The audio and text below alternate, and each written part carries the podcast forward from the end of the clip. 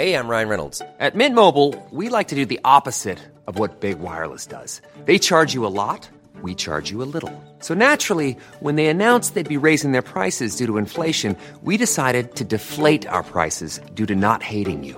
That's right. We're cutting the price of Mint Unlimited from $30 a month to just $15 a month.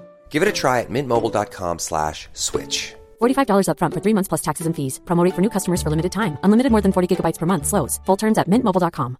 Say hello to a new era of mental health care. Cerebral is here to help you achieve your mental wellness goals with professional therapy and medication management support. 100% online. You'll experience the all new Cerebral Way, an innovative approach to mental wellness designed around you. You'll get a personalized treatment plan from a therapist, prescriber, or both in a safe and judgment free space. Your cerebral therapist or prescriber will outline a customized plan with clear milestones along the way so you can get to feeling your best. With Cerebral, you're not alone in your mental health journey. We're here to empower you to live a fulfilling life. So take that first step towards a brighter future and sign up today at cerebral.com slash podcast and use code ACasts to get 15% off your first month. Offer only valid on monthly plans. Other exclusions may apply. Offer ends July 31st, 2024. See site for details. Welcome to the best bits with Alice and Lily. I'd like to recognise the traditional owners of the land in which I am recording this podcast on today, and to extend my respect to all Aboriginal and Torres Strait Islander people. Always was, always will be Aboriginal land. I just want to do a quick trigger warning for this episode. This touches on eating disorders. Um, if that's something that doesn't feel right for you to listen to at the moment, that's absolutely fine. Um, there's plenty of other episodes for you to listen to, and we'll see you on the next episode. But today, I really want to talk about the stigma around eating disorders. And it's kind of funny whenever I talk about the fact that I had an eating disorder, I had anorexia, I feel kind of like I'm talking about someone else's life. Like it's just like a story that I've rehearsed, that I know, and I've recounted a bunch of times that isn't mine. And that's, I think, a really good thing because it feels so far away from who I am and my life now. But I think sometimes I need to remind myself that that is a part of my story and it's one that I don't want to forget because the message behind it and the things that I've learned and that I feel I'm able to now impart onto others is actually really important. So that's kind of why I want to do this episode is to speak about it because I think it's really, really important and it's not so far away from me now that I'm not still really passionate about it because I really am. Um, and I think it's really good that I guess this shows that you can recover and it can be something that seems to you like a really distant past. Um, but I remember growing up and kind of being like vaguely aware of eating disorders, but just assuming that the people who had them like really, really cared about how they looked and being really skinny and like they must be so vain to care so much about that. And it's funny, even saying that, I'm like, how ridiculous that I ever thought that way with, I guess, the knowledge that I now have. But I think that's kind of the thing with stigmas is that you don't really question them. You don't often apply like a lot of logic to them and you just go with the popular opinion or like the general consensus, which I think is really sad.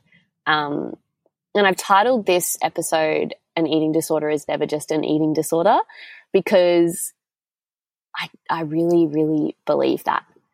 An eating disorder is only ever a manifestation of things that are going on that are much deeper.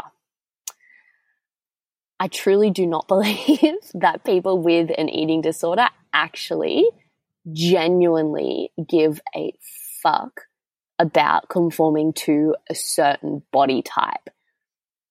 Like, in short, I don't think they give a fuck about being skinny. And for me, I struggled with an eating disorder probably when I was uh, 18, but I think if I'm being really honest, it was probably a bit before that as well, probably in high school. I think I struggled a bit as well. And when I really reflect on this, I think a big part of why I really struggled was this whole thing about identity. And I didn't know who I was for a really long time. I compared myself a lot to those around me, I think, in order to kind of pull bits and pieces from other people to form my identity, but I didn't know who I was. I didn't know what I liked, who I wanted to be, what I wanted to do. I think that was a really big part of it. I never knew what I wanted to do because I didn't see it around me. I never looked at someone with a job and thought, I really want to do that or that really inspires me. I only ever knew I wanted to help people, but I never knew how. And so I really struggled with this sense of who I was. And I felt like I had no control over anything. And I think that really hit me when I was in uni because I was studying something, I wasn't super passionate about it. I was in an environment in college where I don't think really it actually aligned with me very well with so many people around, so much partying. I don't think it aligned with, with who I am. And, you know, I don't thrive with lots and lots of people. I thrive in small groups. So I think it was just the easiest thing for me to control was my body.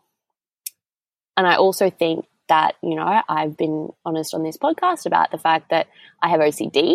Um, I also think that played a big role in it. But I can say for certain that it was not because I just wanted to be really skinny. I would never have gone to the lengths that I went to to control my body if that was my only motivation, because I would have given up on that in about a day if that was the only thing that was driving that disorder. It just, it would never have lasted if it wasn't so much deeper and if there wasn't so much more fuel to this fire. And I think that's something that's really, really important for us to acknowledge and to continually remind ourselves that if you do have people around you that have an eating disorder that you know about, or even if you just assume that someone might, which I don't ever think is a really good thing to do, um, remind yourself that it's not just what it looks like. You can't tell anything about an eating disorder just by the way that the person looks. And you can't tell what's driving it just by the way that they look. And I really do believe that in order to overcome an eating disorder, trauma, beliefs, the past, it all needs to be delved into because an eating disorder is not surface level, it's so much deeper. So I think it's really important that we remind ourselves of that and to provide empathy to those people that are struggling that there's probably a lot more going on there than meets the eye. Yeah. That's like what I really wanted to talk about today is is is that stigma. And we know that stigmas within mental health in general are just bullshit. And we constantly need to be reminding ourselves of that and rewriting how we view certain mental health disorders because the stigmas only breed shame. They breed people to not seek help and they're only ever a bad thing. So, yeah, that's what I really wanted to talk about today, which I hope shed some light on this topic for you. And if you are struggling with an eating disorder right now, I'm so sorry that you're going through that.